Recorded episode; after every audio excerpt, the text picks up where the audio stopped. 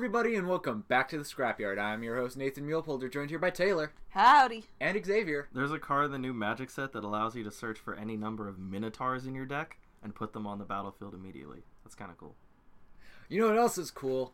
And we're going to be talking about the Breakable Barriers tournament on this episode of the Scrapyard. Roll intro. But before we get into it, I just wanted to mention that if you want to follow us on Instagram or Twitter, you can do that at Scrapyard Media. Additionally, you can play games with us on Xbox or Steam at Scrapyard Media. And finally, don't forget, you can obviously listen to us anywhere you listen to podcasts, especially where you're listening right now, and even on YouTube where you can get clips and more at Scrapyard Media. Okay, so the Breakable Barriers tournament just happened. Uh, it was pretty great. Featured some big streamers and pros. It was an open division game, and it was just like fucking fun. Yeah, so Open Division just kind of like Open Division. Uh, I think the biggest Open Division team people would be familiar with is Clockwork Vendetta, who ran through Open Division, got their way into contenders with like their crazy like Mei Roadhog Torbjorn kind of thing going on. Um, but Breakable Barriers is just kind of like a came out of nowhere first of all, and it featured like a lot of really big names, former pros everybody would know, like XQC, Jake, Custa performed in it. We had like just straight streamers like Kephrii, Fran, um, Harbleu was in it, and it was just like there were a lot of like really interesting names involved. Uh, Sleepy, somebody else you'd be familiar with, Silkthread, who uh, is doing some in Apex Legends, and it was just like you know a nice weekend tournament, and I thought it was really interesting. It was definitely more low low stakes, but it seemed like a lot of the reaction online was fans talking about how it was some of the most fun they had watching Overwatch. I know the stream had like 100k viewers, and that's like a good day for the Overwatch League to have like 100k viewers the whole time. Um, and it just seemed like an overall really interesting tournament and an idea of bringing together all these streamers and just former pros and just having them compete in a tournament. And it seemed like even the competitors themselves had a lot of fun. Like even people who you see constantly complaining about Overwatch were you know playing in this and are like, oh wow, this is like the most fun I've ever had. So I guess it really does kind of raise the question whether or not these type of tournaments um, would be effective, whether or not this should be something that Blizzard truly invests in and maybe has like a monthly breakable barriers in the off season or you know tries to incorporate some of their already established pros into breakable barriers as a way to drive off season um, interest because you know the off season there is that dead spot where it's just boring as sin. Yep. um, and you know you want to keep your name out there. You, you, you don't want to fall off the face of the planet. Like you want to have a constant engagement rate or whatever like social media managers say Yeah. So I think what's going to help is if Blizzard did put in the time and investment into these kind of tournaments in the off season and even if they brought them into the like main season, I think having people who are on the bench, especially since it's like this season is a lot more taxing. It'll allow players who maybe aren't playing as I found out New York has like five games before Atlanta even has like their first. So it's like you could have a bunch of the Atlanta guys like, hey, we're gonna do a little we're gonna be involved in a tournament while all these other teams are off busy in the season. We can have some time to just kind of chill and hang out and enjoy some time. It will let people on the bench and it will let there be more things happening where it's like I understand tournaments. These teams all can be prize pool. Cool. And it's not like the struggle of trying to find like keeping up with like contenders or if you don't watch Overwatch, it'll let you like Overwatch League, it'll be an easy way for you to still find these people that you enjoyed that are probably streamers like Pine and doing these kind of like maybe centered on just sniping hit scan tournament or insert different type of tournament where it's like just enjoyable things to watch while you're not in the main league spots. Yeah, Blizzard does like kind of not really allow a lot of like interesting tournaments. They kind of have like a a very they're, they're very sanitized, especially compared to other scenes where you find like you know a lot of grassroots tournaments. I think Blizzard is weirdly anti grassroots, like not completely. I think that this Breakable Barriers is definitely an example of like the grassroots nature of esports, but there's like a lot of things Blizzard do that's like antithetical to what people believe esports is. And I think Breakable Barriers struck a chord with so many people because it felt it didn't feel corporate. It felt like a community based thing and people are attracted to that. And I think Mhm. there there are three things that really make people want to watch sports. You know, it's either there's going to be stakes involved Mm-hmm. or there are names involved or it's a fun concept you know and those are the kind of the three things you need to have you need to have one of those things you know in strong order in order to get people to care and i think breakable barriers had the name factor of having dudes like xqc kephrii harbleu people that everybody wants to see in a competitive setting Right.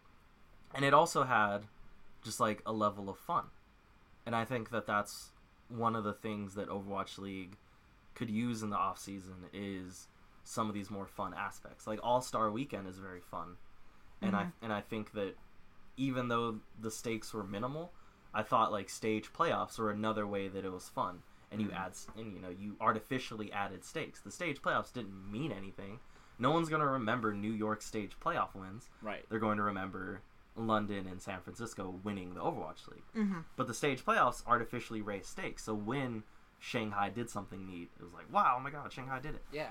And Breakable Barriers has that, where it's not necessarily high stakes, but it makes up for it in the fun factor of this, you know, out of nowhere tournament. It's, you know, just a bunch of people tr- having fun. Nobody's like, they're taking it seriously, but they're not like playing for their jobs. Mm-hmm. Right. And then it, you know, it has the star power of you're getting basically some of the biggest stars in Overwatch. Like I would imagine if Aimbot Calvin, who was the biggest Overwatch streamer before he stopped playing Overwatch, if there's a breakable barriers where he's in it, that's going to be the most viewed Overwatch thing of Right. the year, regardless. And that's so important in the off season if you can keep Overwatch's name because every other esport is on the come up. League of Legends is still bigger, Dota is still bigger, Rocket League is getting bigger, you know, CS:GO is still bigger, and Overwatch needs to cement its space within esports. And I think these off season tournaments allow it because there will be pushback mm-hmm. towards the Overwatch League simply because it's so corporate. Yeah. and you know gamers and esports in general are very like anti corporate they want it to kind of be their own. And yeah there is a conflict there but it was it's a dope tournament. I think also it helps just really letting people get to know some streamers that maybe casual fans of the league wouldn't know. Like, obviously, XQC had been in the league for like a short amount of time, but also most people know him as a, a fan of his streaming and his Twitch and all of that.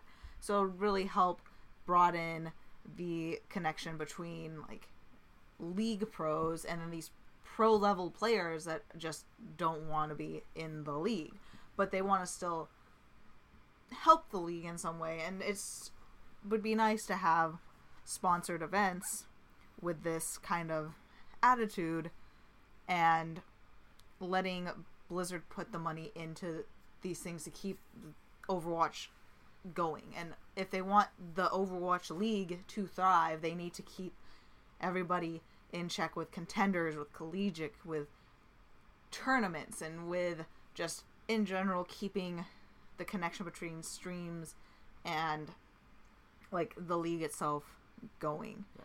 because they already kind of do that with like certain event skins where it's like you watch a certain amount of hours of this sponsored tr- like twitch streamer you can get special sprays. And they do that already with the game but they need to put that and combined it with like overwatch league and that's goes back to what we've said before where it's like there's overwatch and there's overwatch league and they're so very separated and the best the best streamers are not the best players and the best players most of them are shitty streamers like you know a lot of the Right. best pro players you watch their stream and it's boring as sin You know, like Super Space is an alright streamer. Sleepy's pretty cool. But like once you get past those, like a lot of the dudes that regularly stream are like garbage streamers compared to the people that stream stream. Like Fran, she's a great streamer. XQC, great streamer. Kephrii, great streamer. They're really good players, but streaming is a whole different skill set, and Right. and is genuinely difficult.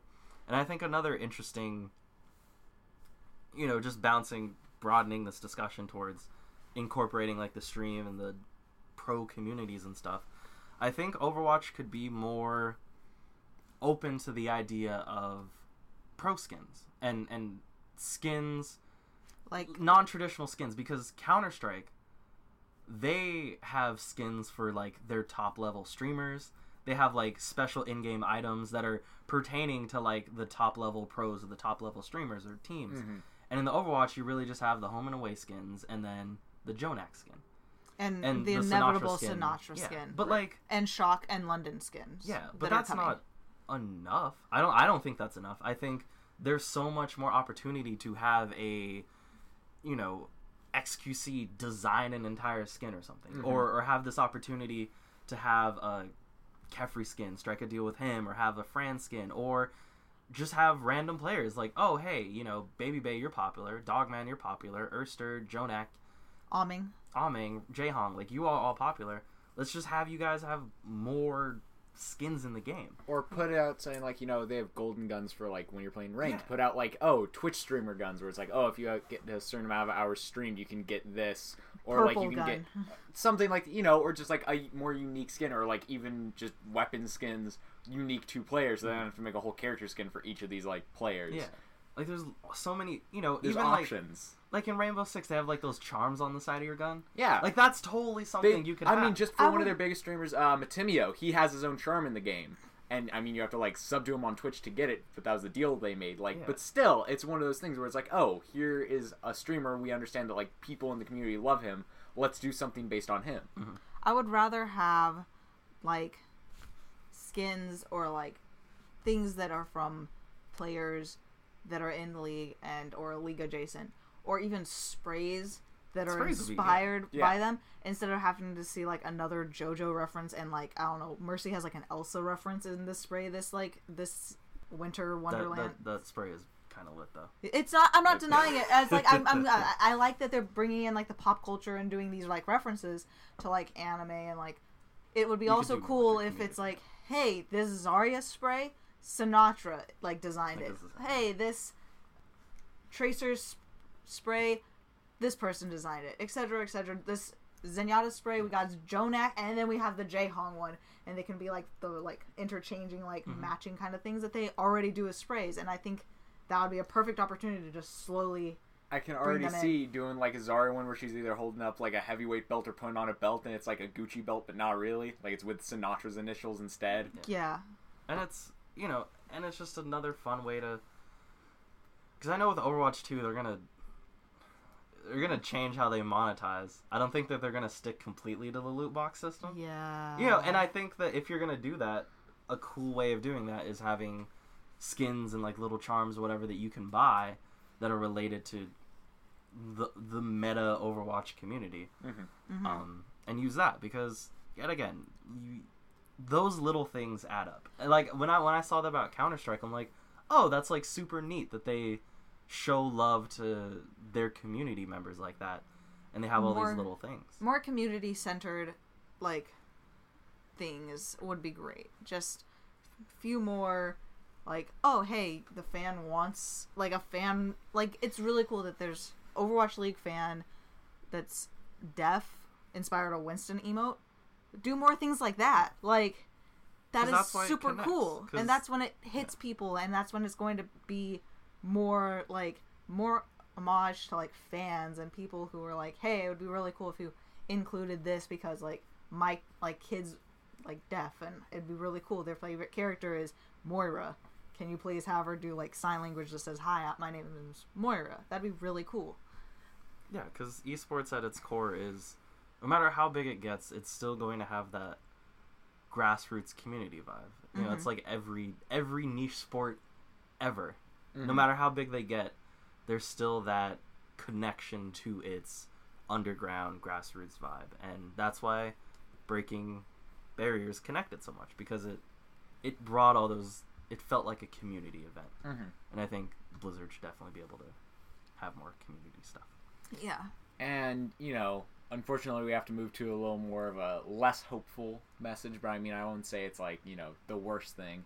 Uh, AKM came out and talked a little bit about, like, his feelings on the league format and on the league itself.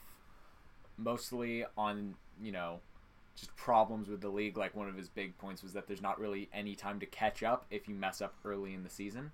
Yeah, that's that's a very valid point in terms of like a league system. So first, yet again, it's very important to say the Overwatch League is based on American sports. Yeah. Right. It's an American sports league at its core. It's global, but if you look at how it's structured and what they're trying to do, they're copying American sports leagues. So I think it's important to understand that when we talk about this, we're talking about this one as Americans who are familiar with American sports, Yeah. but also the fact that the Overwatch League is trying to be an American sports league. They're not trying to copy international soccer. They're taking aspects, but they're not trying to take it. And I think the league format is another way of taking this. You know, like in American sports, it's not often to have tournaments. Right. Uh huh. You know, you have a one season, it ends, you have a playoffs, championship game, and then you just do the next season. Tournaments aren't really a thing here in America. And part of that sucks because a lot of sports seasons do end up being the top half everybody's invested in, but halfway through the season, half the teams aren't going to be in the playoffs. Yeah, and and there's not- no way they're getting to the playoffs. And that is bad because sometimes a bad team will improve at the end of the season, Right. but they sucked so much the first 40 games Shout out to Washington. yeah, that they Yeah. can't ever possibly come back. So that's a genuine concern. And a tournament system is something that basically all other esports really do.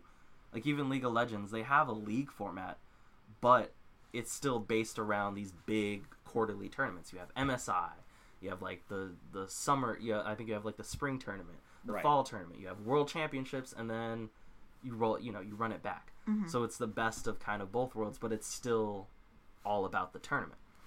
Rocket League, based around tournaments, literally everything It is based around based on tournament. Yeah, but a league format. I understand AKM not really vibing with it just because, and I'm sure a lot of players don't that you know didn't come up watching like NBA or NFL Yeah, and he's from- because He's from France, Yeah. so it's because you compete in tournaments. yeah. That's just to, how that. Damn, we had a shitty tournament. Oh well, we have another tournament in a week. Yeah. Right. and you have time to you know find your footing. Mm-hmm. So I definitely understand that concern. I just think it's a difference of philosophy with what Yeah. Blizzard's trying to do versus what esports fans are more familiar with. And you know, it's it's different. but I think it works in the sense that sure you don't have tournaments consistent consistently and like every chunk of month chunk of month chunk of month chunk of month you have all the teams in together and like battling it out and duking it out and then oh well too bad go on to the next one i think it works better with how overwatch league came out the gate because it's set up very much like basketball, which is why going back to the last segment, it works with some mid-season this, turn is, this is my bit.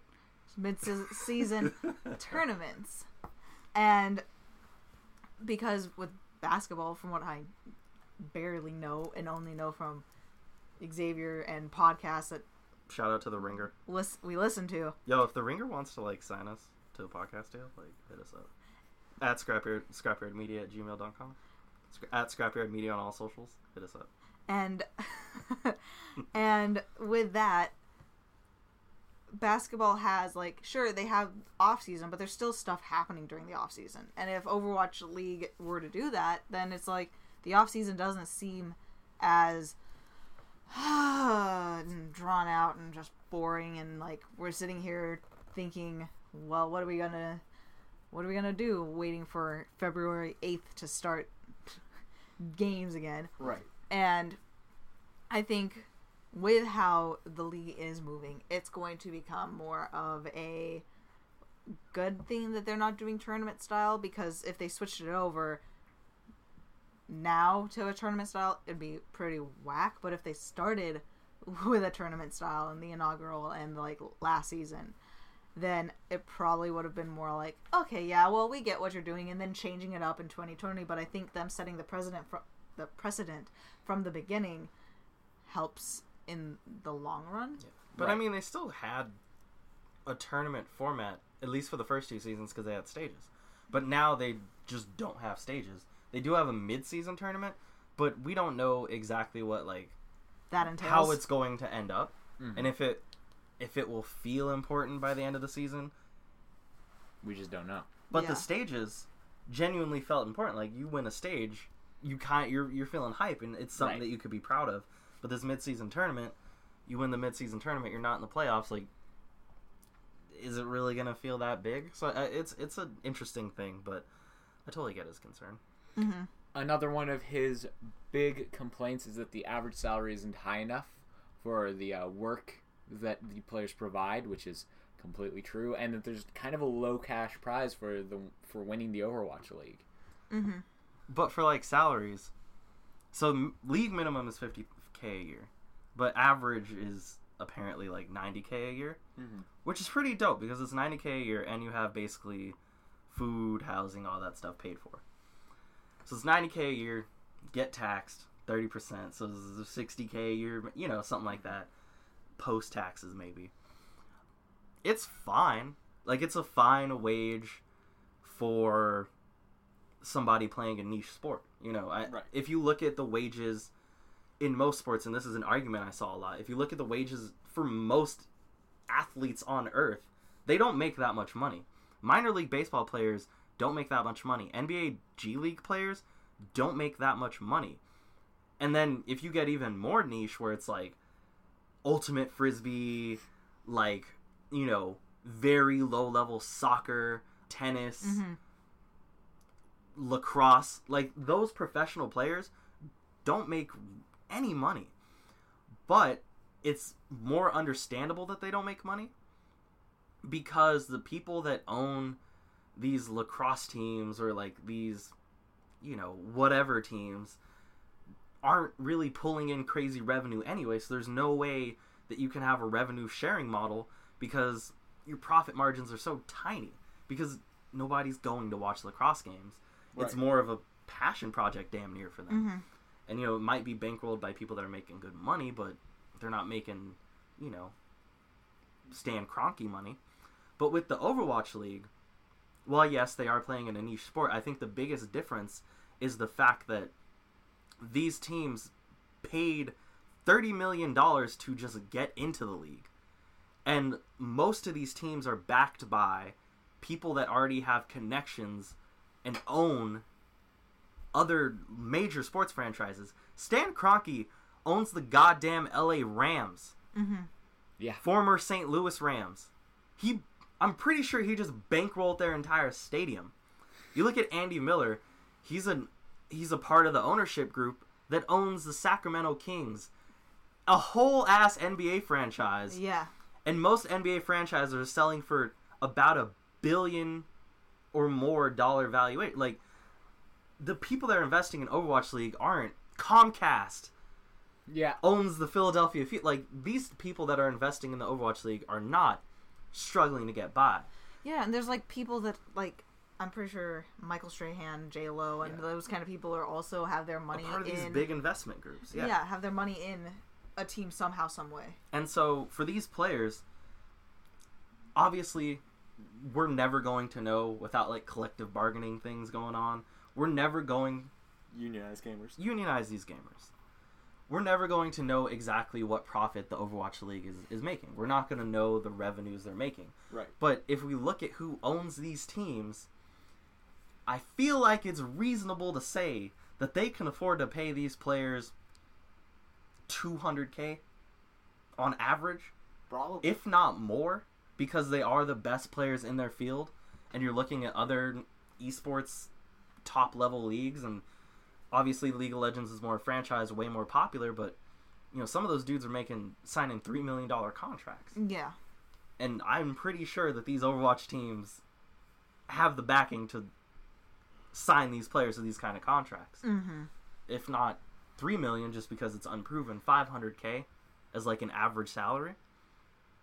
And people saying, well, they have their expenses paid for, and it's ninety k. That's basically spending money. Yeah, sure. If you're looking at it as they're just getting paid 90k to pay video games, but it's not just that. They are providing labor to these organizations that are profiting hopefully immensely Right. over their success in this league. This is the same type of deal where it comes to like college athletes. A college football player that's like playing on like OSU, that's bringing in his school millions upon millions of dollars, is working day in day out, providing his labor for what a scholarship or or the opportunity to get a degree when they should just be getting paid what they provide. And Mhm. that's the same thing. These Overwatch League players are providing labor and as workers, they should be getting paid what I think is a more fair compensation, which is a lot more money just Mhm. based off how other teams. And if these teams can't afford it, then prove that you can't afford it. Like let us know what what you're What's rocking up? with, Yeah. like, Like, what your budgets what's are wrong? like.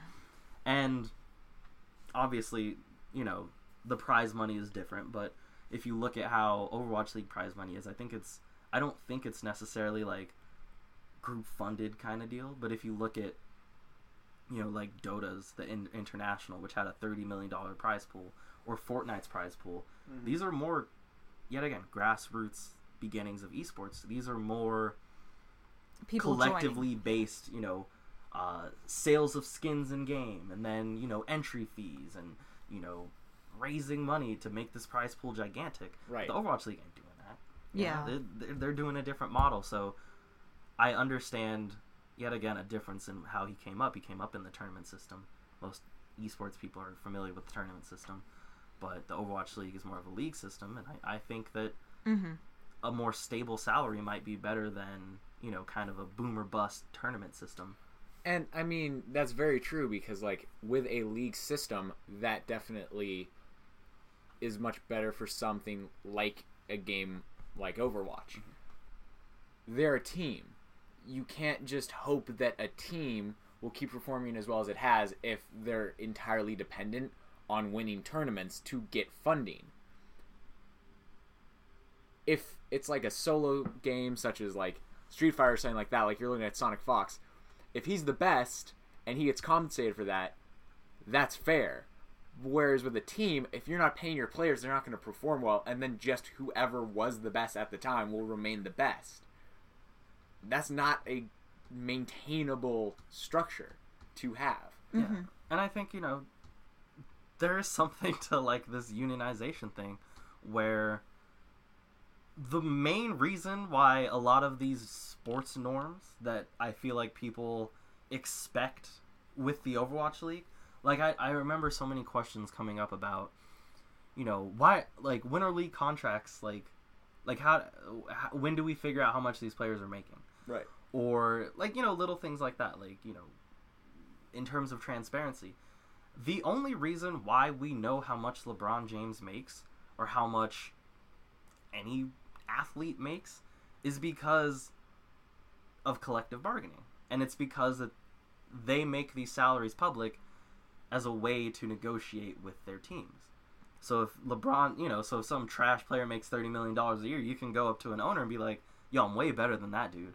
Right. Sinatraa would be like, "Yo, I'm way better than Haxel." I'm sorry, hot take, but you know, like, I'm kidding. Right. I'm kidding, guys. Uh, but you know, he can go and be like, "Oh, I'm way better than this dude. I deserve more than him," and it drives up wages. That's the theory behind it. And so a Mhm. lot of these norms are based around, you know, like getting together and showing that this league would really be nothing without the players. Right. Yeah. And again, I'm pretty sure that the cash prize at the end, the championship money, is like it goes towards getting equipment for like the team. It's not like this is what the players are getting paid at the end of the like the championships. Like sure, maybe like a and it's little still taxed. yeah, like Yeah. A, like a little bit probably thrown at like you know some of the some of them like here go buy like buy a team pair of like jackets or team pair of sneakers or something. Like let's spend a little bit of money on like getting us all nicely dressed for pictures and stuff, and then like the rest is like we're gonna buy some new computers, we're gonna buy some new headsets, we're gonna buy some new mouse and keyboards. You guys need new mouse pads, like you know all that kind of stuff. Where it's like instead of it goes towards the organization in like Yeah. let's get better equipment. So like with at the like London probably took that money and got themselves these things. And like thinking of San Francisco Shock, like they have to come to the Bay Area. That could be money that they're gonna put into when they're at the Cow Palace and they're doing this big mm. shock fest That's or for sure. whatever. And they're like, okay, we want to bring out like Cal's esports team. We're gonna do a little thing with them beforehand. We're gonna bring out some of the like other NRG people.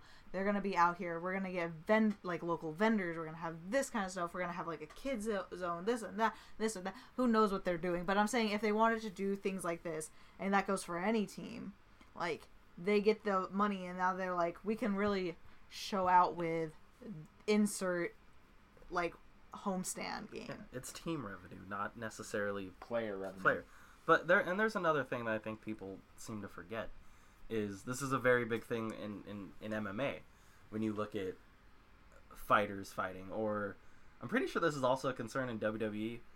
Um, but mainly where like they're traveling a lot in terms of where they fight like, you know, UFC fighters, they fight Brazil, in Florida, they'll go to Brazil, they'll go to Vegas, they'll go to DC, and these Overwatch League players, they're bouncing around a lot. And I don't know if this is necessarily a problem, but yet again, we don't necessarily know. Right. But there is something to, and it might be like an independent contractor thing too. But when you do look at like taxing, one, I feel like people just aren't taking taxing into mind like at all yeah, like oh they're making 90k a year with no expenses like yeah well a lot of that is going to the to the government my dude yeah. you know a lot of that's going to somebody else and they still obviously have other tertiary expenses that they need to do whether it's student loan debt or you Right. know helping pay for gas you know for their own personal needs and so yet again all this money ain't just random spending money to go buy mcdonald's every day Well, yeah, like you don't always see like Sinatraa. As soon as they got to Korea, yeah, he was like, "Let me spend some money, get some Gucci He just stuff." won a world title. Like Yeah. he has the extra Obviously, he can he can spend a little to get a little clout, but like most of the time, you don't see these dudes rocking anything other than like shock gear from the website. and They're like, realistically, they should all have means to be able to buy that Gucci crap. yeah, Like they should be getting paid enough where that's like, oh yeah, that's just a regular ass purchase to me. Like me going to buy a belt at Target. Like it should, they should be making that kind of money because Yeah. they are the number one players. And then that does bring the question, you know, contenders players should make a little bit more. If the Overwatch League players are making a ton, contenders should make some more. something. Yeah. Right. But that you know that's a whole another thing. I mean, the Overwatch League could be completely in the red for all we know, and like they can't. They're barely struggling. Like you know, they're like a small business struggling to pay their employees. You never know. It could be a deal, but I totally understand AKM wanting to see more prize money because you know if you're not, I don't imagine AKM is making a lot of like a ton of money Uh huh. and you know he's looking at Bugha, you know, win the Fortnite thing and win three million bucks. Right. And you know, if you're top twenty in that Fortnite tournament, I think you're taking home like at least over hundred k.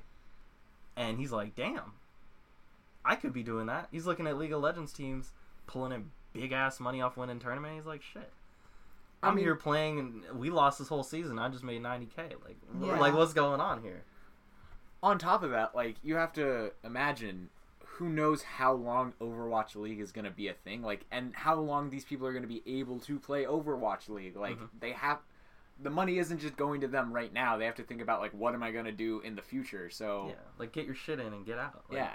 Shout out to Jake. Like, he, you know. yeah, he saw like fuck I ain't doing all that global travel and he Yeah. became a commentator like like you know I, And he I- can and he can just straight up say, "I'm like," he, he can just straight up be like, "I'm not leaving like this area." yeah He Like, can straight up just be like, I'm done. I'm, I'm good. Yeah, shout out to Jake. Shout But out to Jake for being a genius. yeah, you gotta make it more viable for your pros. and Custa, don't don't leave Custa out. Custa also was a genius move. Yeah, he was like, I'm out, dog. Nah, uh, I'm Y'all Gucci. want me still in the league? I'll- Nobody paid Custa for all the emotional labor he did for those Valiant teams. That's true. God damn. Okay, so now we're going to start our series that we are going to be running for the next seven weeks until the Overwatch League is back. So each week, except for one surprise week where we'll do four, we are going to be taking a look at three teams and doing a little preview. So we are going to be starting off with the reigning champs, San Francisco Shock. Woohoo! So last season they went 23 and 5 and you know they are the champions as we all know. Uh, they've retained most of their roster except for Nevix. And you know, I know Xavier has a question about them. I mean, are they still gonna be good?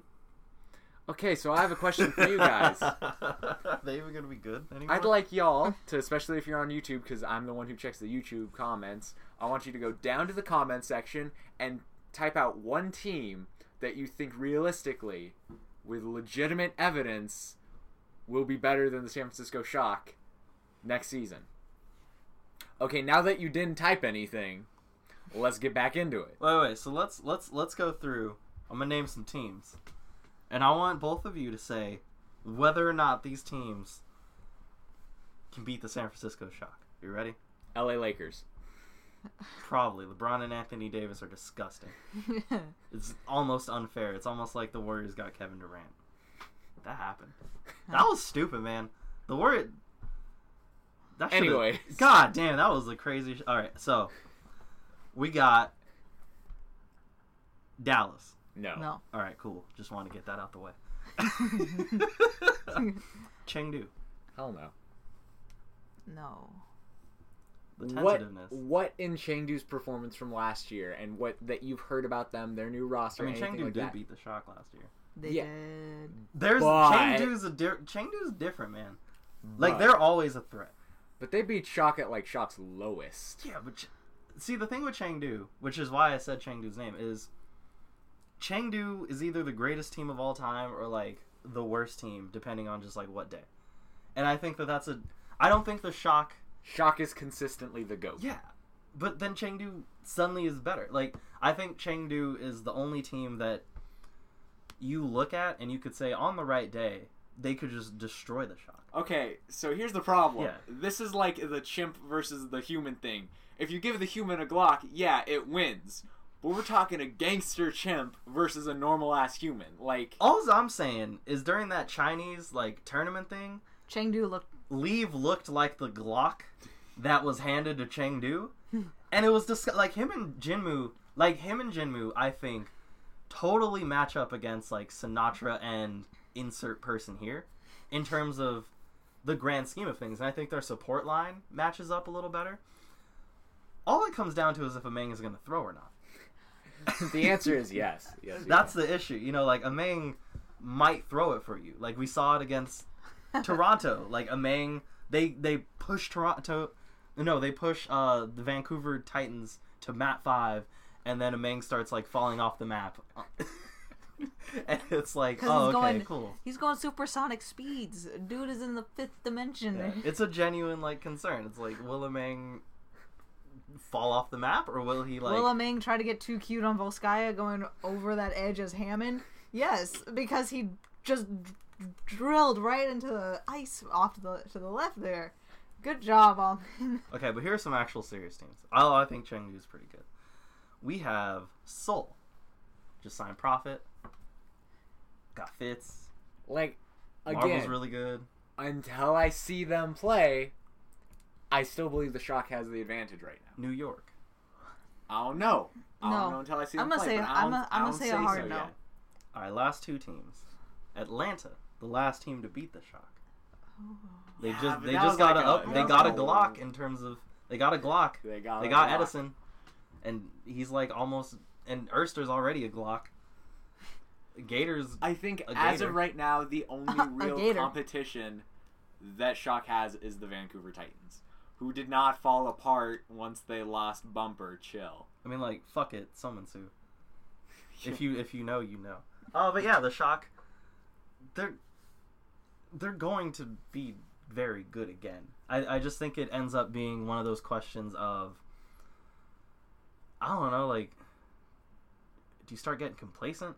Like eh, these are the genuine questions of like these great teams that don't look like they're slowing down. It's like are you just to like fuck up one day? Like are you to get bored? Like what's going to go on because you know, nothing indicates that they're going to be like not just picking up right where they left off. Yeah.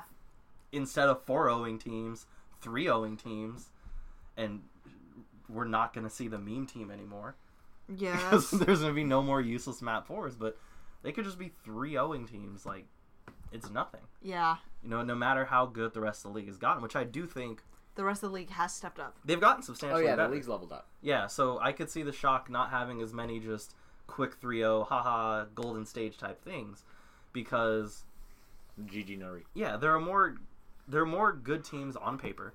And I think on paper is important to say because Philly looks very good on paper, but Philly looked good on paper last year. London looked good on paper last year. And, you know, that's how these things happen. So Seoul, oh wow, you have profit.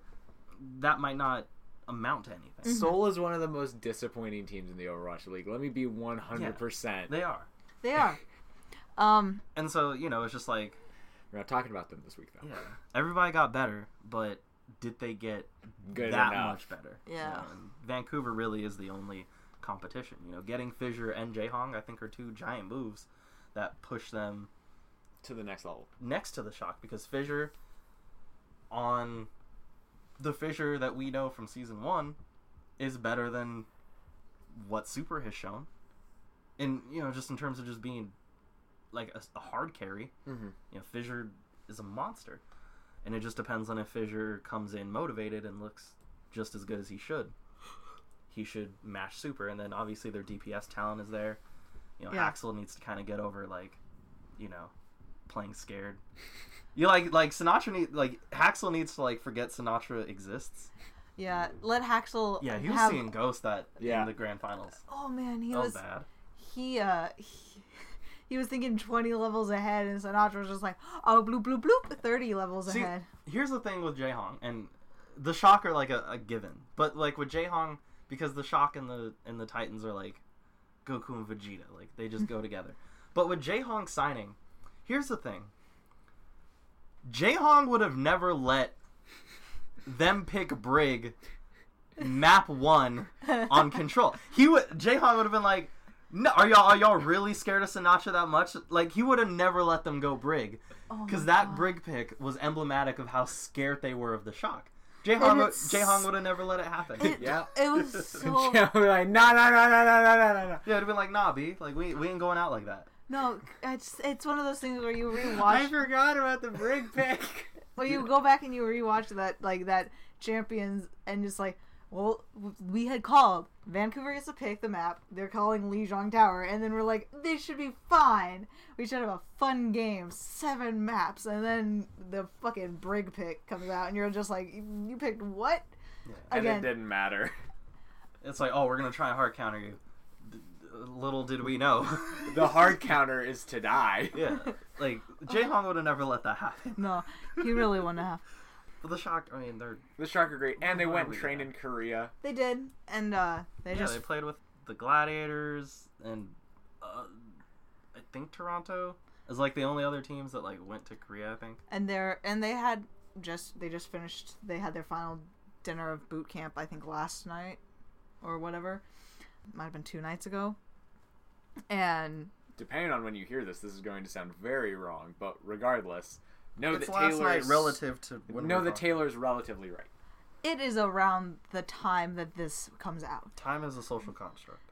the san francisco shock spent this past week or so in korea did their boot camp they had their fun at the beginning they had their fun at the end but i think it's interesting that obviously they're gonna try to get the boot camp in before christmas and then new year's because those are the, gonna be the two weeks that the two weeks that they're gonna have like a solid break and maybe like one more week after and then it's just back on that grind having to get ready to go. I'm pretty sure San Francisco's playing in New York one of the first weekends or Dallas. Dallas. First games in Dallas, and then they're going to Chang, uh, Guang, Guangzhou or Guangzhou? Chengdu. One of those Chinese. and it's just gonna be back on that like really hard solid let's get this going let's get this Let's get pump- this bread. yeah mm-hmm. let's get this bread and i think they're gonna still be a dominant force and it's again we know that they're good because we've seen them in action we don't know if other teams are good because we've never seen all these people work together Yeah, like Alarm could be complete trash. And, you know, it'd be like, wow, you know, we didn't expect that. But anyways, speaking of that boot camp, Toronto is also at a boot camp in Korea, the same one, if I'm correct. And unlike the shock, they ended last season going eight and twenty. Um, but their roster, whoo! Besides Mangachu and Logix, I just did the fucking gnome sound. Besides Mangachu and Logix as key players, they lost pretty much everyone else, but they did sign Nevix from Shock, Surefour, Kariv, Agilities, Beast, and Kellex. Just stacking themselves up. Yeah, mm-hmm. oh my god, Surefour. So the GM did this interview. GM Jason, shout out. It was an interview for CA Esports. I assume that stands for Canada Esports. Because, yeah. Camp California esports. Yeah, It could be, you never know. Yeah, they're just like talking about other teams. Uh, so, um, it was a cool interview, and he said some interesting things, and I think that that it leads to some of the philosophy behind signing these dudes. But so the GM, he said, so Jason said that signing Agilities and Kariv as a package deal was su- like substantially cheaper than just signing Kariv, which on one hand doesn't make sense unless people really hate agilities for some reason. Yeah. like, Yeah. goddamn, like, I don't know. Agilities wasn't great last season, but was he really that bad where it's like, yo, Kariv, you're like, you know, top 20 player, incredible, top 5 support. Damn, you want to be packaged with agilities? Oh, damn. Damn. You're going to have to take a pay cut. Oh, you're fine with that? Shit. Uh, you know, like, it was, it's weird. But like a big one. Yeah. yeah it, it's it's very weird and i think the league fucked up Yeah. i think that hating agilities for some reason so much could end up being a big mistake because in season one agilities was very good he was very good on a very good la valiant team and last season he didn't play well but you can definitely chalk that up to like goats being a thing and then after goats him never being able to find his footing right. Yeah. and you know he's not like Corey where just like he can spend two minutes on a sniper and suddenly be like oh my god he's great and then he can go back to Zarya and be trash like I think agilities need some time to warm up Yeah. and so if agilities ends up being a player on this team and ends up contributing positively to winning Overwatch that's the biggest steal of the entire offseason because you get an all-star in Kariv who's not going to suck Right. and then you just get agilities tacked on because they're best friends and Ag- agilities ends up being the flex all right not god but like the flex you know That demigod need, yeah. that you needed and he fits right in the theory the theory of agilities fits right in with Surefour and Logix. Right. and it's an interesting thing that you can just get him for cheap just because he's packaged with Kariv. Um, and I love him taking the risk on it of being Yes. like, you know what? Fuck it. We like agilities too. We're going to sign both of you. Yeah. Because a Logically, lot- he for sure will work out. Yeah. I hate you. So a lot of GMs might be like crying at the end of the season when Because they they realize, fucked that yeah, up. like, oh, I missed out on Kariv because I didn't want this dude that's actually really good. Yeah. It's it's weird. It's weird to me that the league hates agility so much. yeah, that is. Why strange. do you hate agility? Like, what did he do? He came out to play his best, and then He made did- that pun I just made. That's what he Oh, did. Exactly. Like, poor agilities, man. But this, you know, if he performs, oh my god, like it's great. Uh huh. And then another interesting thing on the DPS side is he said that Surefour can play flex and he could fit in next to Logix.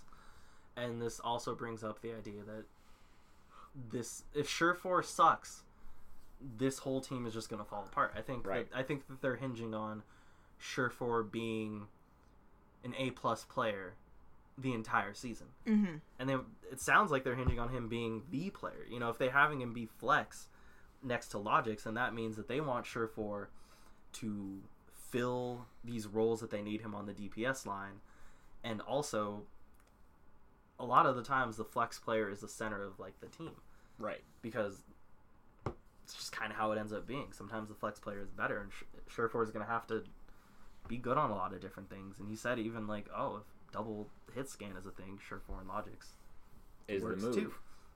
Yeah. And so if Surefour doesn't perform, which I mean, he should perform, like he's really good. But if he ends up being a flex god, then him and Logix is disgusting because Logix has always been good, even when he was on Florida. Florida's game plan back in like season one was basically what they do for Sayaplayer now.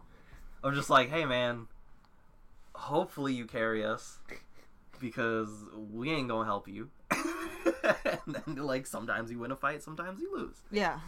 And you know, but Logix has always been very good. Logix, please. Three kills. Yeah, that's even kind of what they did like last like late stage Toronto, where it was like, all right, we have Logix, please. and sometimes he did, like you know, so hopefully, sure So ends up being good. So now their entire strategy is just have each of their players sometimes carry the entire team, and then by that logic, like seventy percent of the team, one of them will carry them to victory. Well, I mean, if it works, it works. it And works ninety nine percent of the time, hundred percent of the time. and that that's that would be impressive. Where it's just like, okay, listen, This is We- the Surefour game. This is the Logix game. yeah, we really need you to go out there for us today. I feel like we talked about that with like some other team. I don't was remember who like it was, that. but yeah. Okay, Nevix, this one's yours. Fuck.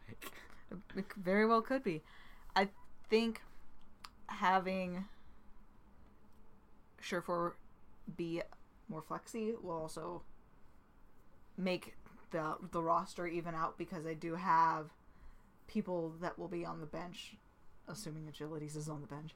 Uh, they'll have people that are on the bench that are also flexy, and if Agilities ends up being just as good as Surefour and they bounce off each other, I think that will really help push this team in a triumphant way. Yes. And they have their solid hit scan, and then they have their backup solid hit scan, and then again, no matter where the meta shifts, because like tanks, it just becomes shield or no shield, and then support. the answer is always shield. and then support, it just kind of, well, which one has the most healing now? But DPS is kind of where things switch up the most, and I feel Yes. like merges in and out of whether Sometimes DPS is a tank. sometimes and i feel like no matter what happens now they have a solid at least cement flooring to build their defiance off of Right. And um, so also That was worse. the Toronto GM talked about signing Beast, who's very inexperienced, but solid tank player has LAN experience, and he talked about having him with Nevix, who's apparently the greatest player of all time, as sort of this tank duo of the veteran and the young player. And he talked a lot about, you know, how Beast is mature and a very coachable player, and how Nevix, yet again, very coachable player, greatest player ever, and can slot in, and th- those two can be effective. And I think it's interesting how this roster is built, where you do have three leaders. You know, Nevix, a leader, even on the shock where he never played, he he was a leader on that team. Uh, he was an example, standout player, and you know, in the locker room, not on the field, but he was a standout player in the locker room.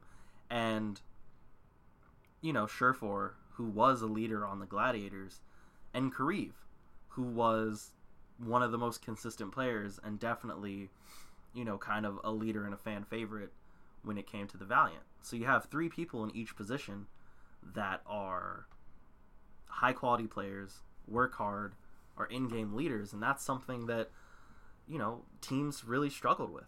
The Valiant talked about with Custa how important his leadership was to them succeeding. Right. So I think Uh-huh. having a leader is important because you know you look at bad teams and they don't have a clear number one dude on the team. We got Moth on the San Francisco Shock, where in every single picture, video, slash thing I see of him, he's just stone cold Steve Austin. And then there's Jay Hong now on the Vancouver Titans. There's Just Jonak. straight up Macho Man Randy Savage. Who's Miss Elizabeth? we don't. I just said Jonak is the last person, so Fran.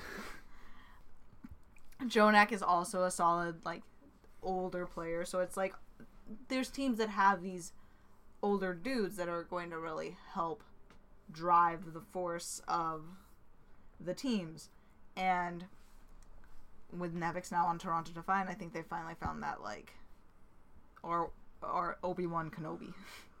or I was Yoda. gonna say every Luke needs their Obi Wan.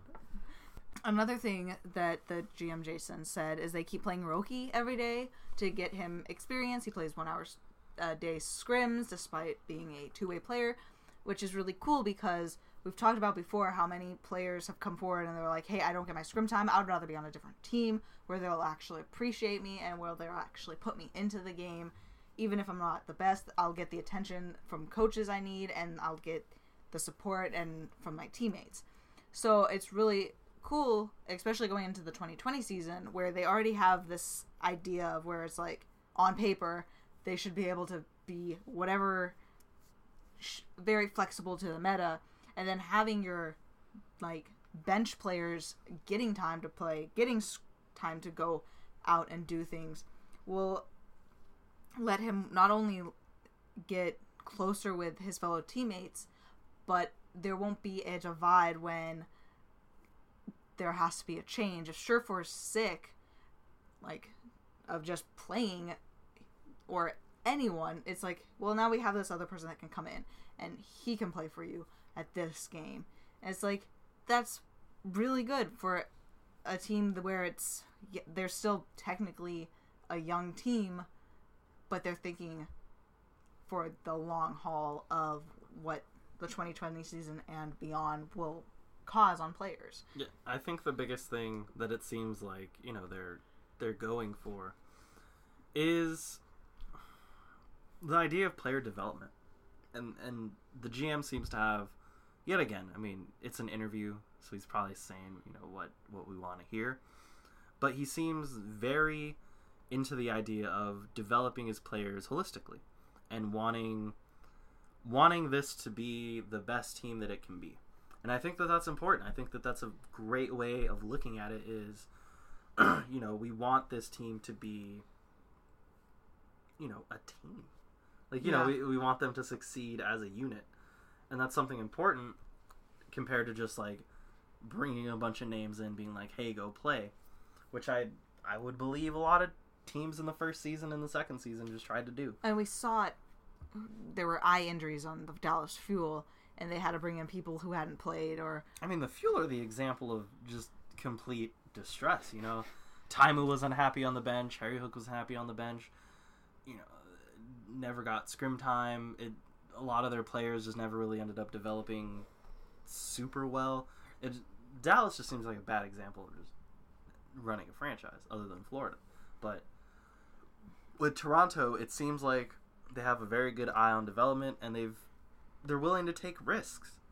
I think the biggest thing that that Kariv and Agilities thing says is that this Toronto team is not afraid to take risks, and they're willing to kind of put themselves out there and and make this team work. But you know, really, just kind of like the only thing, the only other thing really from this interview that I thought were uh, super interesting is he talked and he said like, oh, they played like six or seven teams, and he feels like Toronto is right in the middle, which I think Toronto is right in the middle. I, I think they're twelve through nine. They're somewhere in there in terms of ranking. They're not number one. They're not number twenty. A lot of people have Toronto like either number five or they have Toronto like number 16. They're like 12, 11 ish. Just a good team, but we I think their ceiling is is high as top 5. I Right. think that they have a very high ceiling just based off of the skill that they have on paper. If things click, it's going to be retarded. Yeah. like this is you know, it's not going to be a uh, easy out for anybody. Yeah. Correct. Shout out to Toronto though. Yeah, no, I think Hopefully they don't win eight games again. Well, hopefully they win more than eight games. and again, They're like fourteen. I, I bet they're gonna win. I bet Toronto is gonna win. Man, I ain't giving like predictions, predictions. You know, we ain't locking this in yet. We got seven weeks. But I'm gonna say Toronto about to mess around and get 15, 16 wins. I can see that. I can see that. Yeah. What, 16 and 12? That seems like Sure. a eye record. Yeah. They stomp on some the bad teams in the league, but can't really get over the hump of like the elite teams. Yeah, they're gonna be that perfect middle ground that we said Seoul was last year. The kind of Good, probably playoff team, but like yeah. they ain't gonna win in the playoffs. And Jason also said because we mentioned a little bit of sick playing the game and maybe just sick in general from traveling. They try and stay very healthy. They do gym time, eat healthy, and obviously that's going into the 2020 season. That's going to be very important that these players aren't just Playing 20 hours a day because that's what you do, bro. And, Grind like, all day, bro. living on just well, I mean, obviously he said that they drink black coffee, but like not just running on like Doritos and Mountain Dew. soda and monster energy drinks. Okay, pull out the MLG horns, boys. It's 2010. Mountain Dew Doritos. Who is this? Hedge. Wow. Yo, speaking of 2010, shout out to SeaNanners. Smoke weed. every day. SeaNanners a homie that made it out. the people you know? who are the people who are left on Sieners is YouTube the that black Bart of Yeah, he Yeah. made it out, dog. you. anyway, before these take us off course anymore, Another pirate joke. it's good that these teams are kind of taking into consideration what is healthy and what is not. Brand Instagrams, like you can see Crusty and then like Florida Mayhem's coach, Hangzhou Sparks coach, Shanghai Dragons like lead coach is like in the kitchen like cooking up for all these little like it's it's, it's, it's very much like I'm like oh yeah Crusty's just the Kakashi for uh, Super Sinatraa and Me and you had very different experiences with how Kakashi is as a teacher. I thought Kakashi was tough but fair. Yeah Iruka Sensei right here, Oh, oh motherfuckers. okay but I'm saying like it's that it's that like big brother kind of yes, feeling of- Actually, being a, a coach, yes. Yeah. which and- coaching is far more than just X's and O's. I think the best coaches are motivators, and the best coaches bring the best out of their players. And speaking of bringing the best out of their players, the LA Gladiators the potential to bring the best out of some players that are kind of were, were disrespected last season. Sure, Yeah. that's our and, word for and it. also had some uh, weird uh, emotional issues. Shout out to Birdring. So the LA Gladiators finished last season 17 and 11, and they actually got a playoff win finally. Yeah. And then they got murdered, deathed by the shock.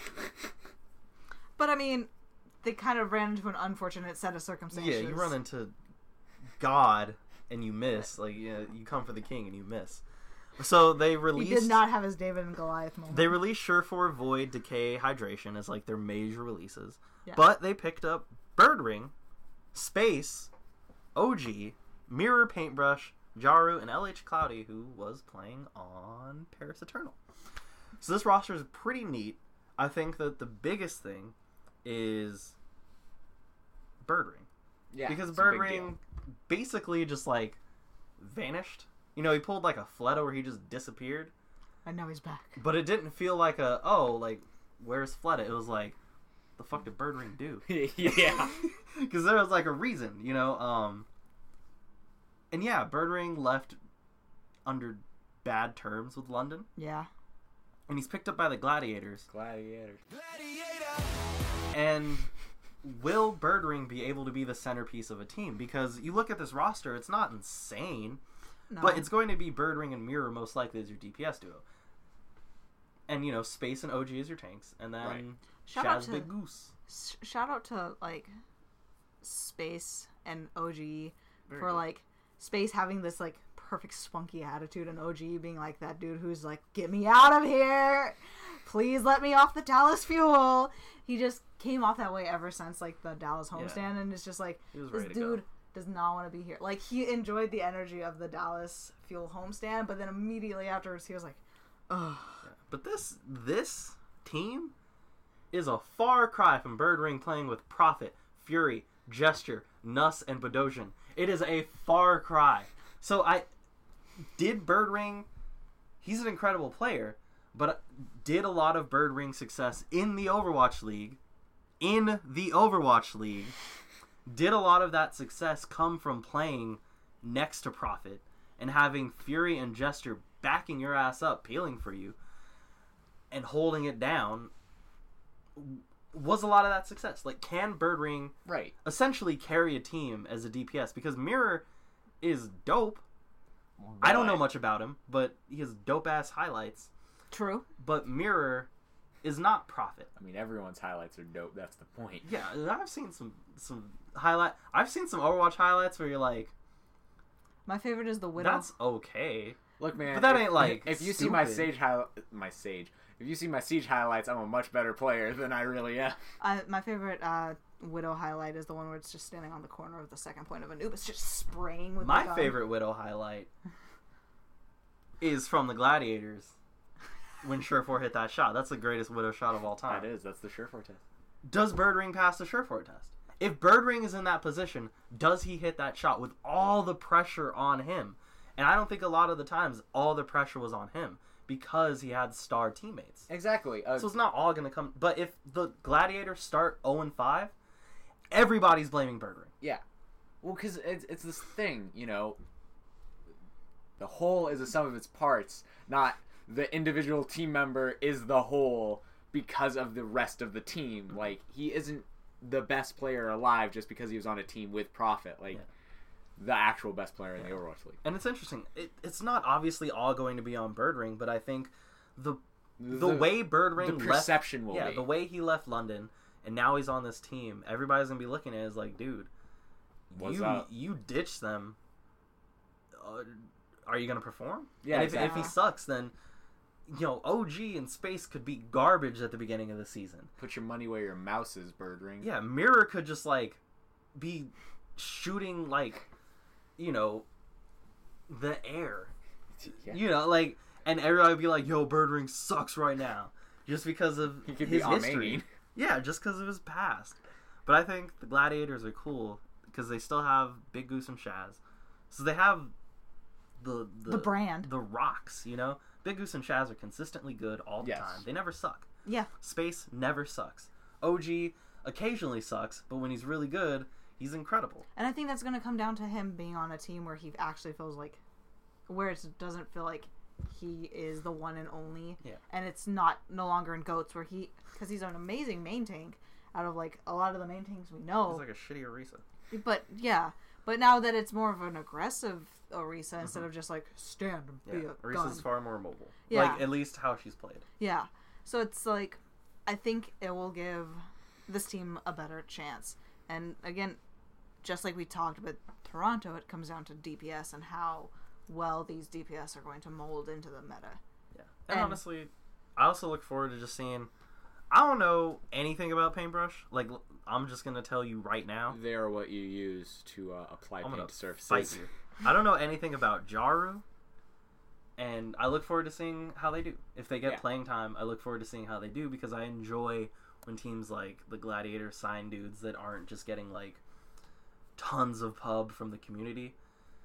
At least you know compared to like Facility or Kaiser who are Mhm. unsigned, they're signing these dudes, and it'll be interesting to be like, oh damn, like y'all saw something and y'all took that risk, and I, I enjoy that. That's why I think when we get to the conversation about the Valiant, Mm-hmm. I'm interested to see what the Valiant do, and I'm interested to see what London do because those two teams are filled with dudes that I'm like, I don't know who you are, and But you be saw something. yeah, but like y'all must have saw something. hmm It might have been the price tag, but y'all saw something, and I look forward to see how it works. Yeah, and then tying it all back into the the fact that other than Toronto, Shock and Gladiators are in the same division, a- along with Vancouver, the Valiant, and then The fuel. the Fuel.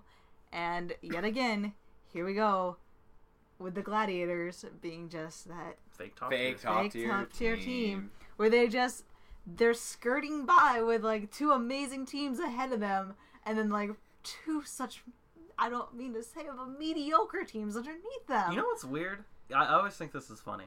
So this fake top tier thing started with us, and it's one. It's like hundred percent factual, Mhm. but it's weird that like with Seoul, because they're they're similar, like viewed similarly, Yes. but with Seoul, it's just like damn, Seoul so disappointing. But with the gladiators, it's just like you are not top tier, and it, it, it's a weird perception thing of like the gladiators have always been perceived like Seoul is Seoul is expected to be good, and when they're not, it's like damn, like really, like this is what we're doing right now. But when when the gladiators, I feel like they're always thought of as like this incredible team, and every time they come up against like a hmm. fire team, it's like, oh yeah, that's what happens. Like this is all this right here that y'all think is fake, and they're still gonna be fake top tier. They're gonna be, you know, probably the same. You know, seventeen ish wins, make the playoffs, Are you putting them above or below Toronto? above, Okay. but that's above at the start of the season. But the very least, but I don't. I think by the end of the season, if Toronto works how they should work, Toronto should be much better.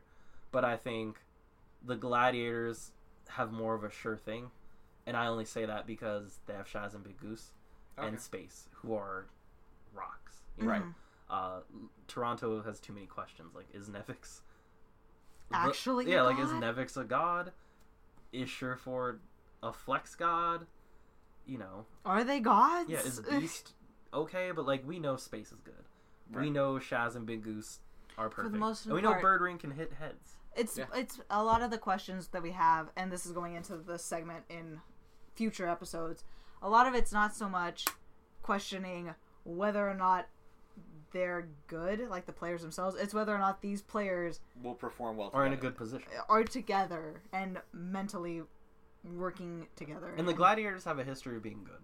yeah. Toronto last season didn't make what they didn't make what they had work for them. And Toronto Right. had this badass thing going in all their promotional art of like, it was so much like the Arkham City kind of. I mean, there were gods in season like in season in stage one. It was like, oh yo, The Toronto. Toronto, Divide. they made the playoffs. They lost to the Shock, but like, who cares? Damn, Canada's the new Kura. Okay, never mind. But yeah, no, I think we're in a good place for the rest of the season. Yeah, these are probably the three like happiest teams we're gonna be talking about. Yep. Yeah. It's about to get like real depressing next week when we're like When we got to spin the wheel. when we and spin the wheel of teams and it's like Florida, Dallas, Boston, have at it. We're like, oh, this is rough. But Florida might be lit, but I mean, Florida was supposed to be lit when they went all Korean and then can only be one. What there can also only be one of is one outro. But before we get to that, I just wanted to remind you guys to check out Twitter and Instagram, specifically Twitter, because we're gonna have had some polls up, uh, running for a couple of days now when this gets dropped, and there also should be one dropping in tandem with this about your feelings about the Breakable Barriers tournament. So I, we'd love to hear your feedback on that type of stuff. So hit us up on Twitter at Scrapyard Media. Remember to listen to us everywhere you listen to podcasts. You can pick just one, but we are all those places, especially where you're listening right now. At Scrapyard Media, check our YouTube out. Podcast is uploaded there, but so are some fun clips. And finally, you can come and play games with us on Xbox or Steam at Scrapyard Media. Roll outro. Better run, better.